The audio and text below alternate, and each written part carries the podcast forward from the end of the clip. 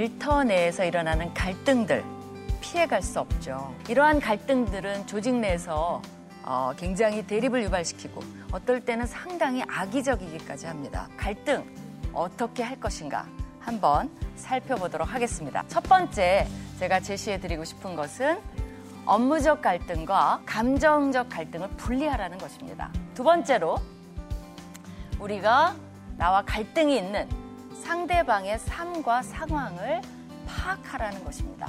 그다음에 이제 세 번째는 뭐냐면요. 이것도 되게 중요한 건데 상대방의 인격을 파악하라는 겁니다. 이제 우리가 두려워하는 거죠. 내 인격도 점검할 필요는 있습니다. 다섯 번째는 좀 발상을 다르게 해보라는 거예요. 그 다음에 이제 어, 어, 여섯 번째는 상호 존중을 목표로 삼으라는 거예요. 그 다음에 일곱 번째는 물론 하나님께 맡겨야 됩니다. 이건 일곱 번째지만 너무나 중요해요. 여덟 번째 마지막으로 그리스도의 마음을 품으라는 거예요. 이게 우리가 궁극적 목표죠. 여덟 가지의 그 적용점을 가지고 한번 실천해 보세요. 그러면 조금씩 개선이 됩니다. 그러면서 우리도 영적으로 성장해 가요. 그리고 조금씩 그리스도의 마음을 이해하시게 될 겁니다.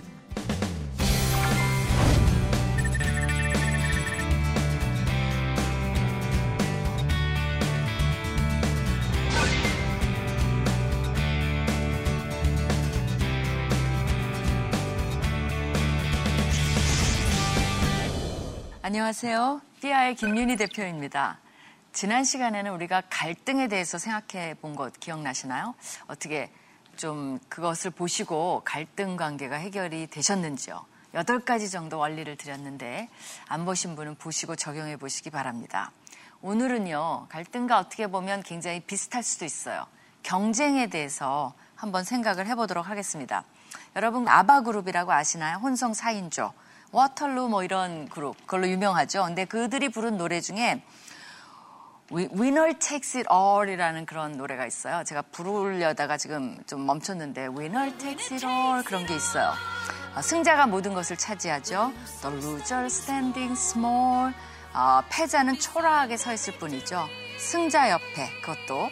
그리고 어, 그것이 진 사람의 운명이라는 그런 어, 노래가 있습니다. 그래서 굉장히 유명해요. 승자가 모든 것을 가지고 간다. 이게 정말 경쟁사회라면 어, 가져야죠. 이겨야죠. 그렇죠?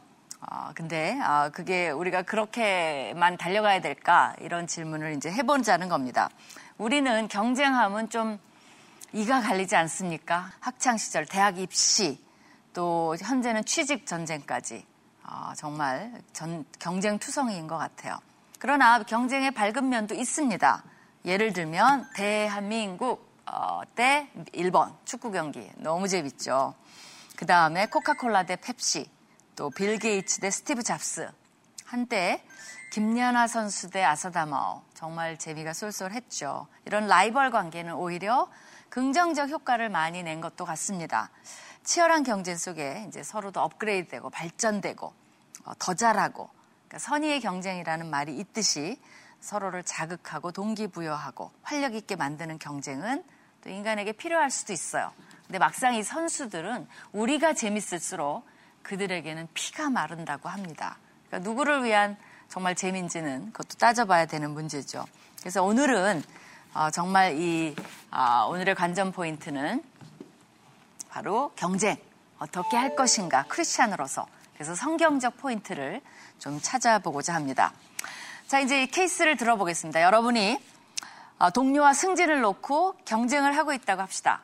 기독교인들은 어떤 방식으로 경쟁해야 될까요? 어떻게 해요? 그냥 무조건 어, 경쟁하지 말아요? 희생해요? 물러나요? 양보해요? 그죠? 그리스도의 사랑으로. 그렇게 해야 되나요?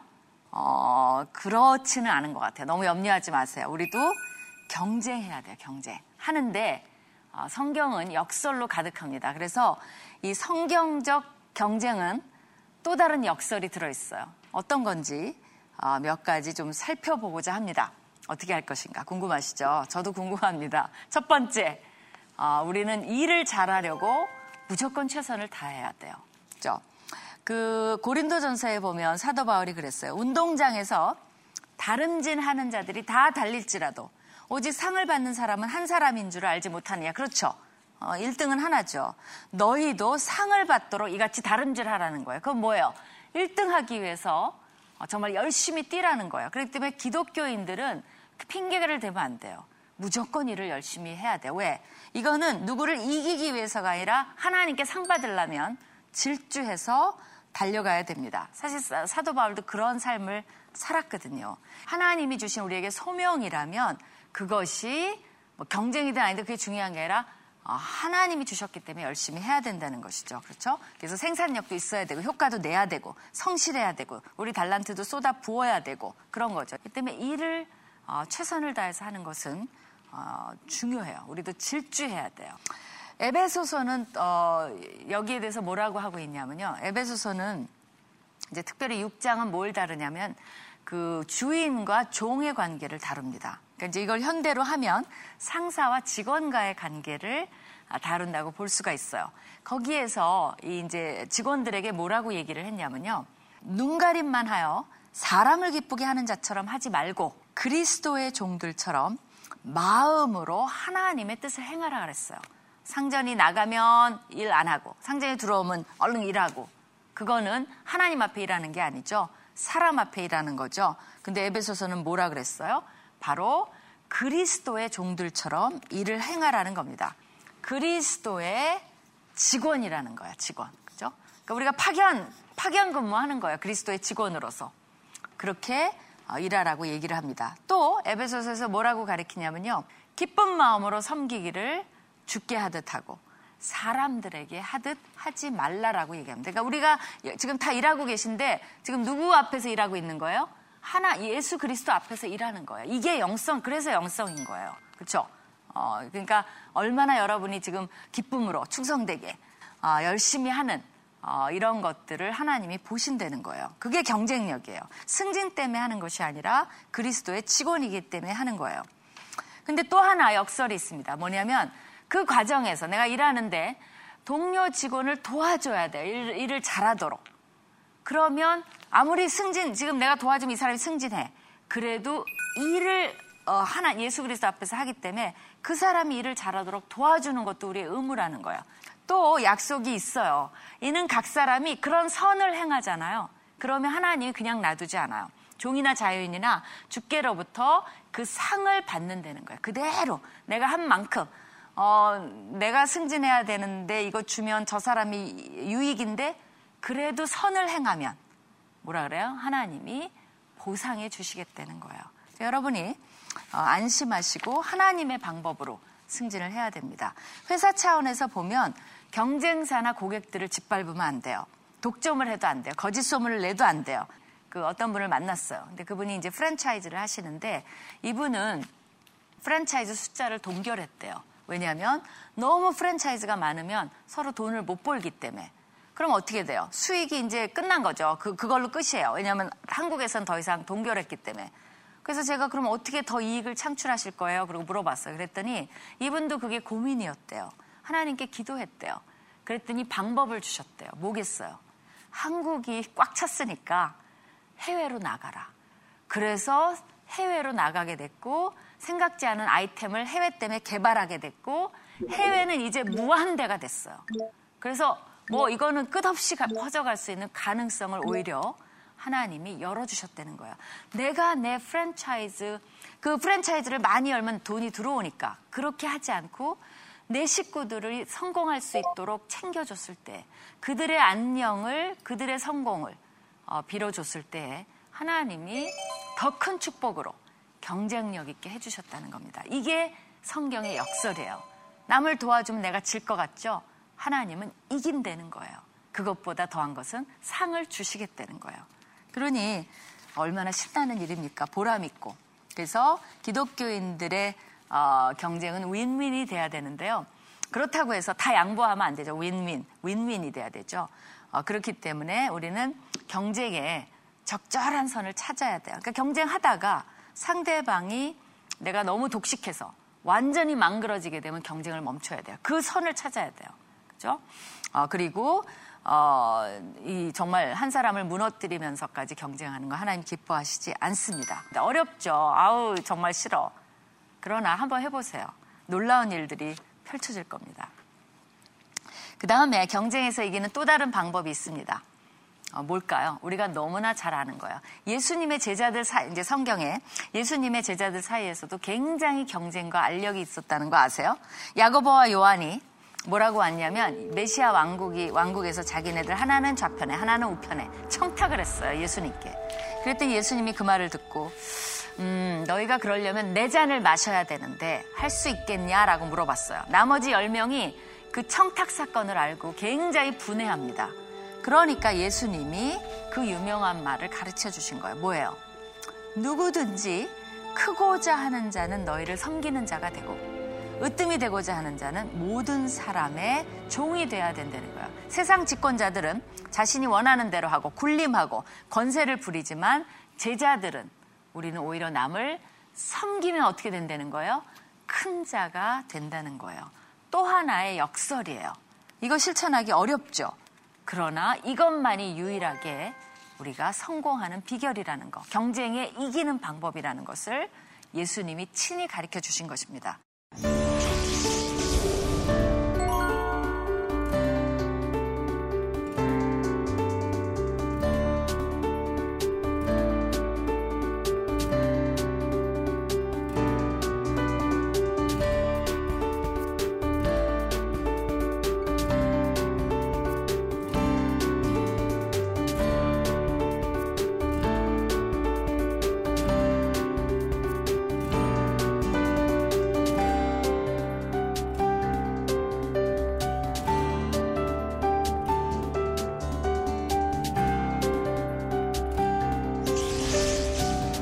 그다음에 어, 잘못된 경쟁에 우리가 파괴력을 좀 봐야 돼요.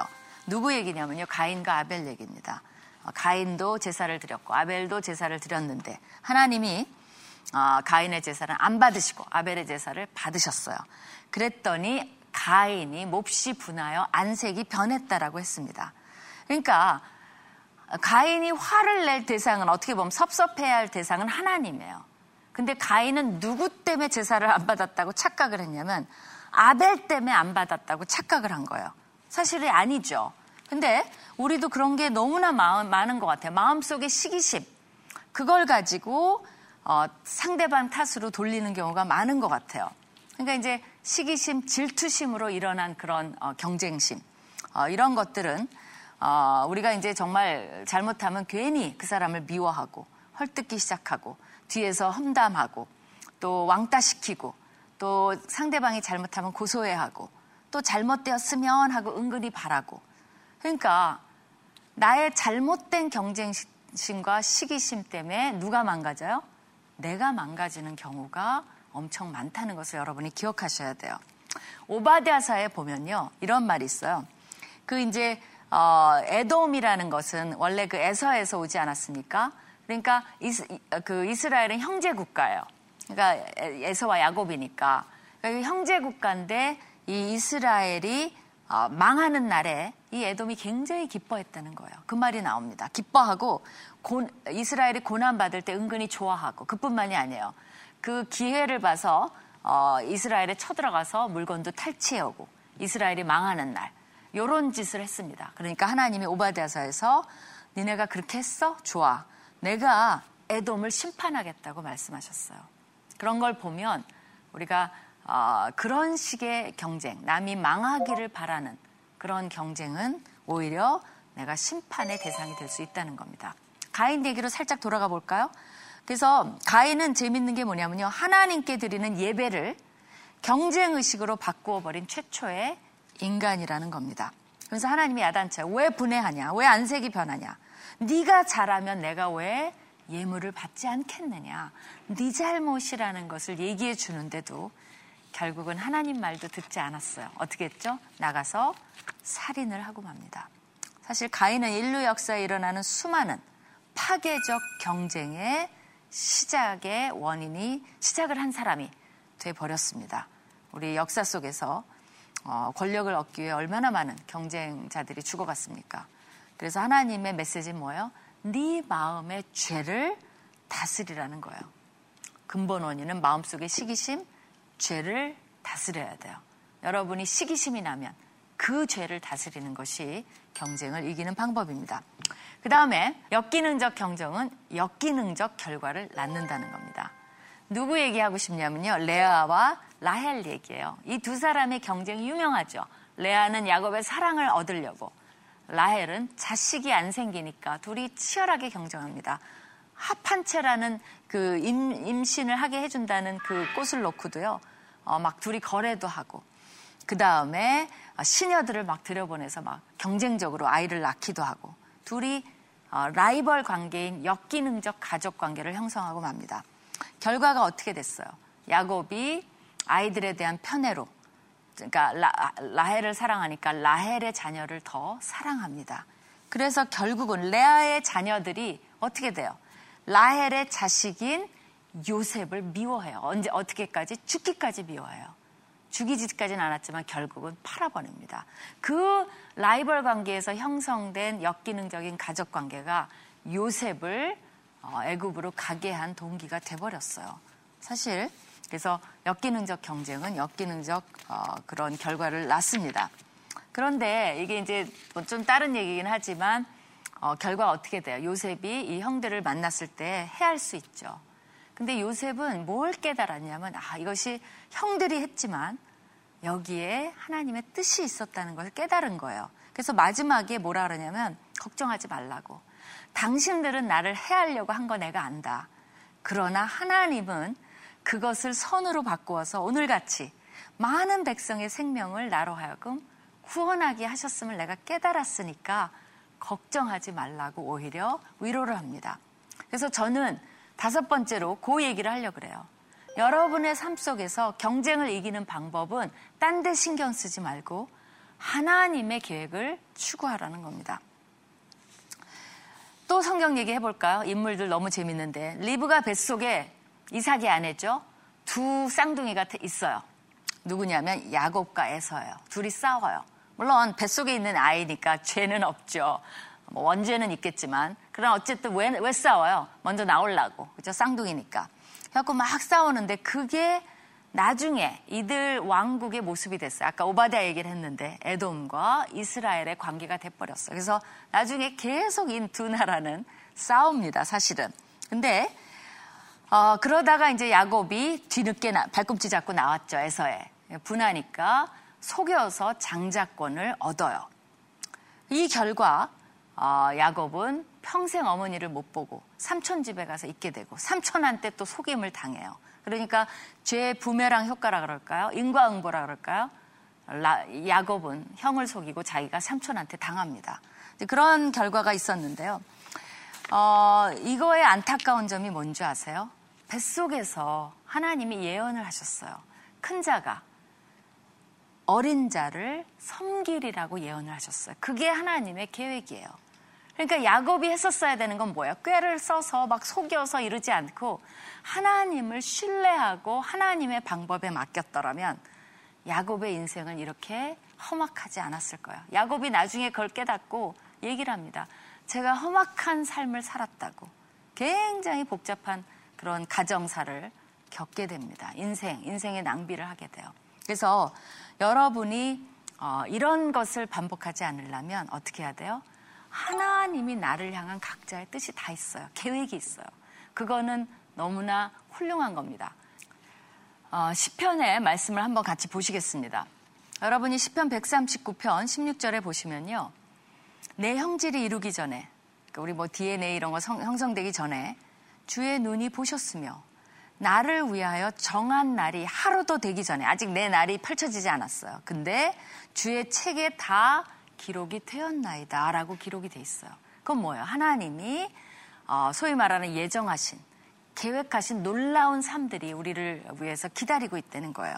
그렇기 때문에 우리는 내 뜻대로 내가 원하는 것을 추구하는 것이 목적이 아니라 하나님이 계획하신 삶을 발견해서 그것을 쫓아가는 것이 우리 삶의 어, 그 달려갈 길, 그것이 목표가 돼야 된다는 것입니다. 그러기 위해서는 주위의 분들도 어떻게 보면 그것을 위해 하나님이 보내주신 사람일 수 있어요. 그렇기 때문에 오히려 주위의 경쟁자들을 경쟁자로 보지 말고 어, 저분들은 왜 나에게 보내주셨지? 왜 지금 이 시점에서 나와 함께 일하라고 하나님이 만, 공동체를 만들어주셨지? 어, 회사에 뭐 같이 있게 하셨지?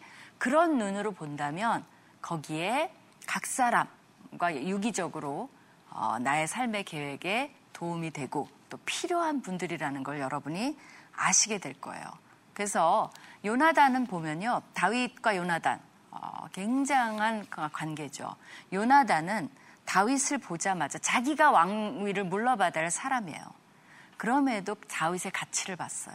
어느 정도요? 자기 왕위를 오히려 다윗에게 줄 만큼.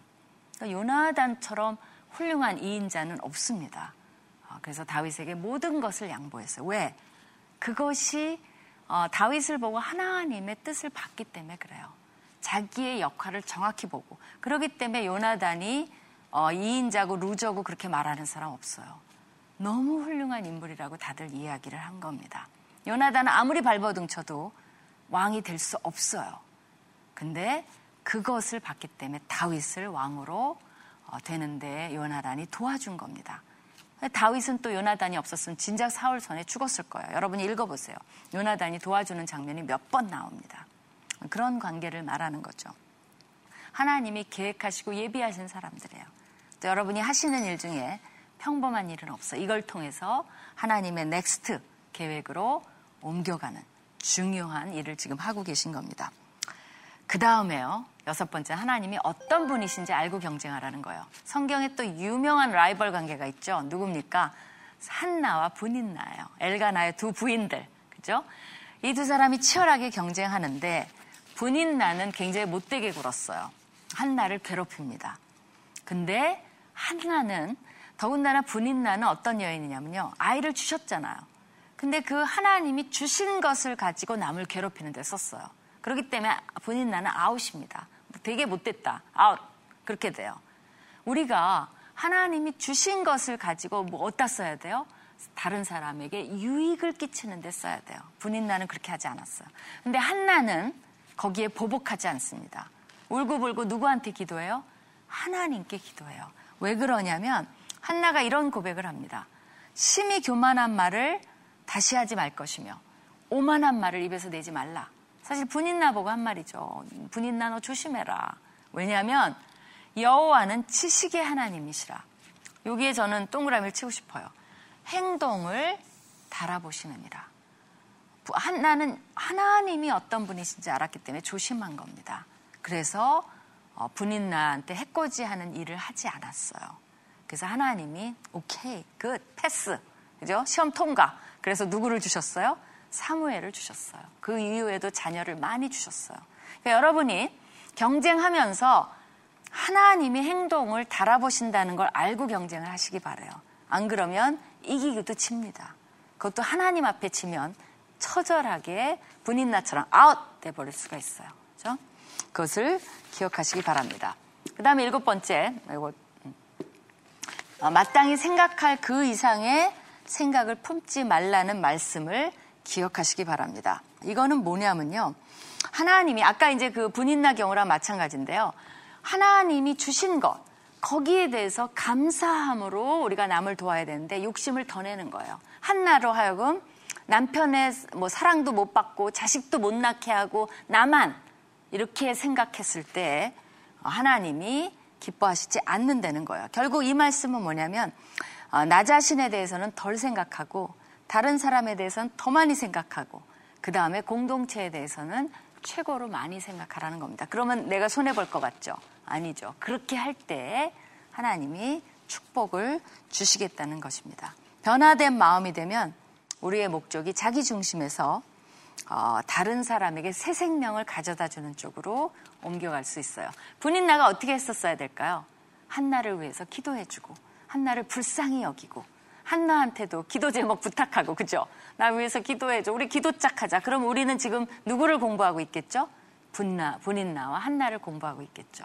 그죠? 두 믿음의 여인. 근데 브닌나는 안타깝게 아웃이에요. 왜? 욕심을 너무 많이 냈기 때문에 그렇습니다.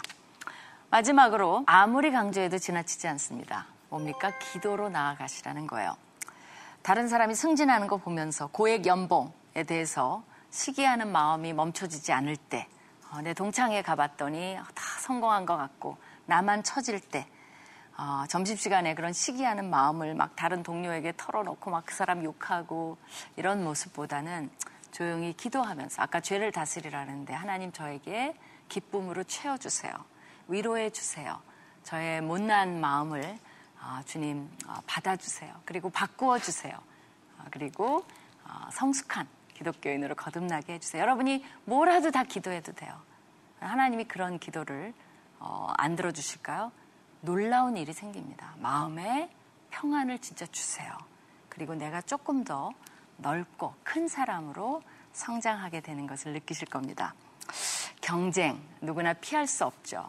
그러나 우리는 이런 원리들을 기억한다면 더 멋지게 경쟁하고, 그뿐만 아니라 나만 이길 뿐 아니라 많은 사람을 이기도록 도와주고, 그러면서 하나님께 상급을 받는다는 거, 그런 멋진 경쟁들을 여러분도 하시기를 축원합니다. 요점 정리해 볼게요. 자, 강의를 마무리하며 오늘 적용할 점은, 어, 첫 번째, 경쟁이 꼭 필요합니다. 음, 그래서, 그렇지만 우리는 어, 세상이 하는 경쟁 방식이 아니라 하나님이 가르쳐 주신 역설적인 경쟁을 해야 된다는 것입니다. 두 번째로는 경쟁의 과정에서 서로를 돕고 서로를 빛내도록 해야 됩니다. 세 번째, 행동을 달아보시는 하나님을 여러분 꼭 기억하세요. 그 과정에서 잘못하면 분인나처럼 돼요. Out, you are out. 얼마나 슬픈 얘기입니까?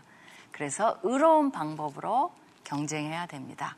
어, 누구를 해, 이렇게 뭐 밀치고 그런 경쟁이 아니라 나를 향한 하나님의 계획을 발견하는 것을 인생의 목표로 하고, 그것을 위해서, 상을 받기 위해서 아까 사도 바울이 말한 것처럼 달려가고 질주하고, 가는 과정에 누가 넘어지면 함께 일으켜 세우고 또 같이 달려가고 하는 여러분 되시기를 간절히 축원합니다.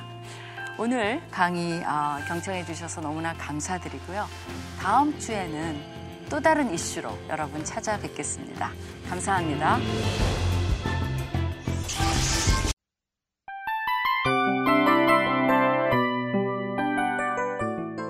이 프로그램은 청취자 여러분의 소중한 후원으로 제작됩니다.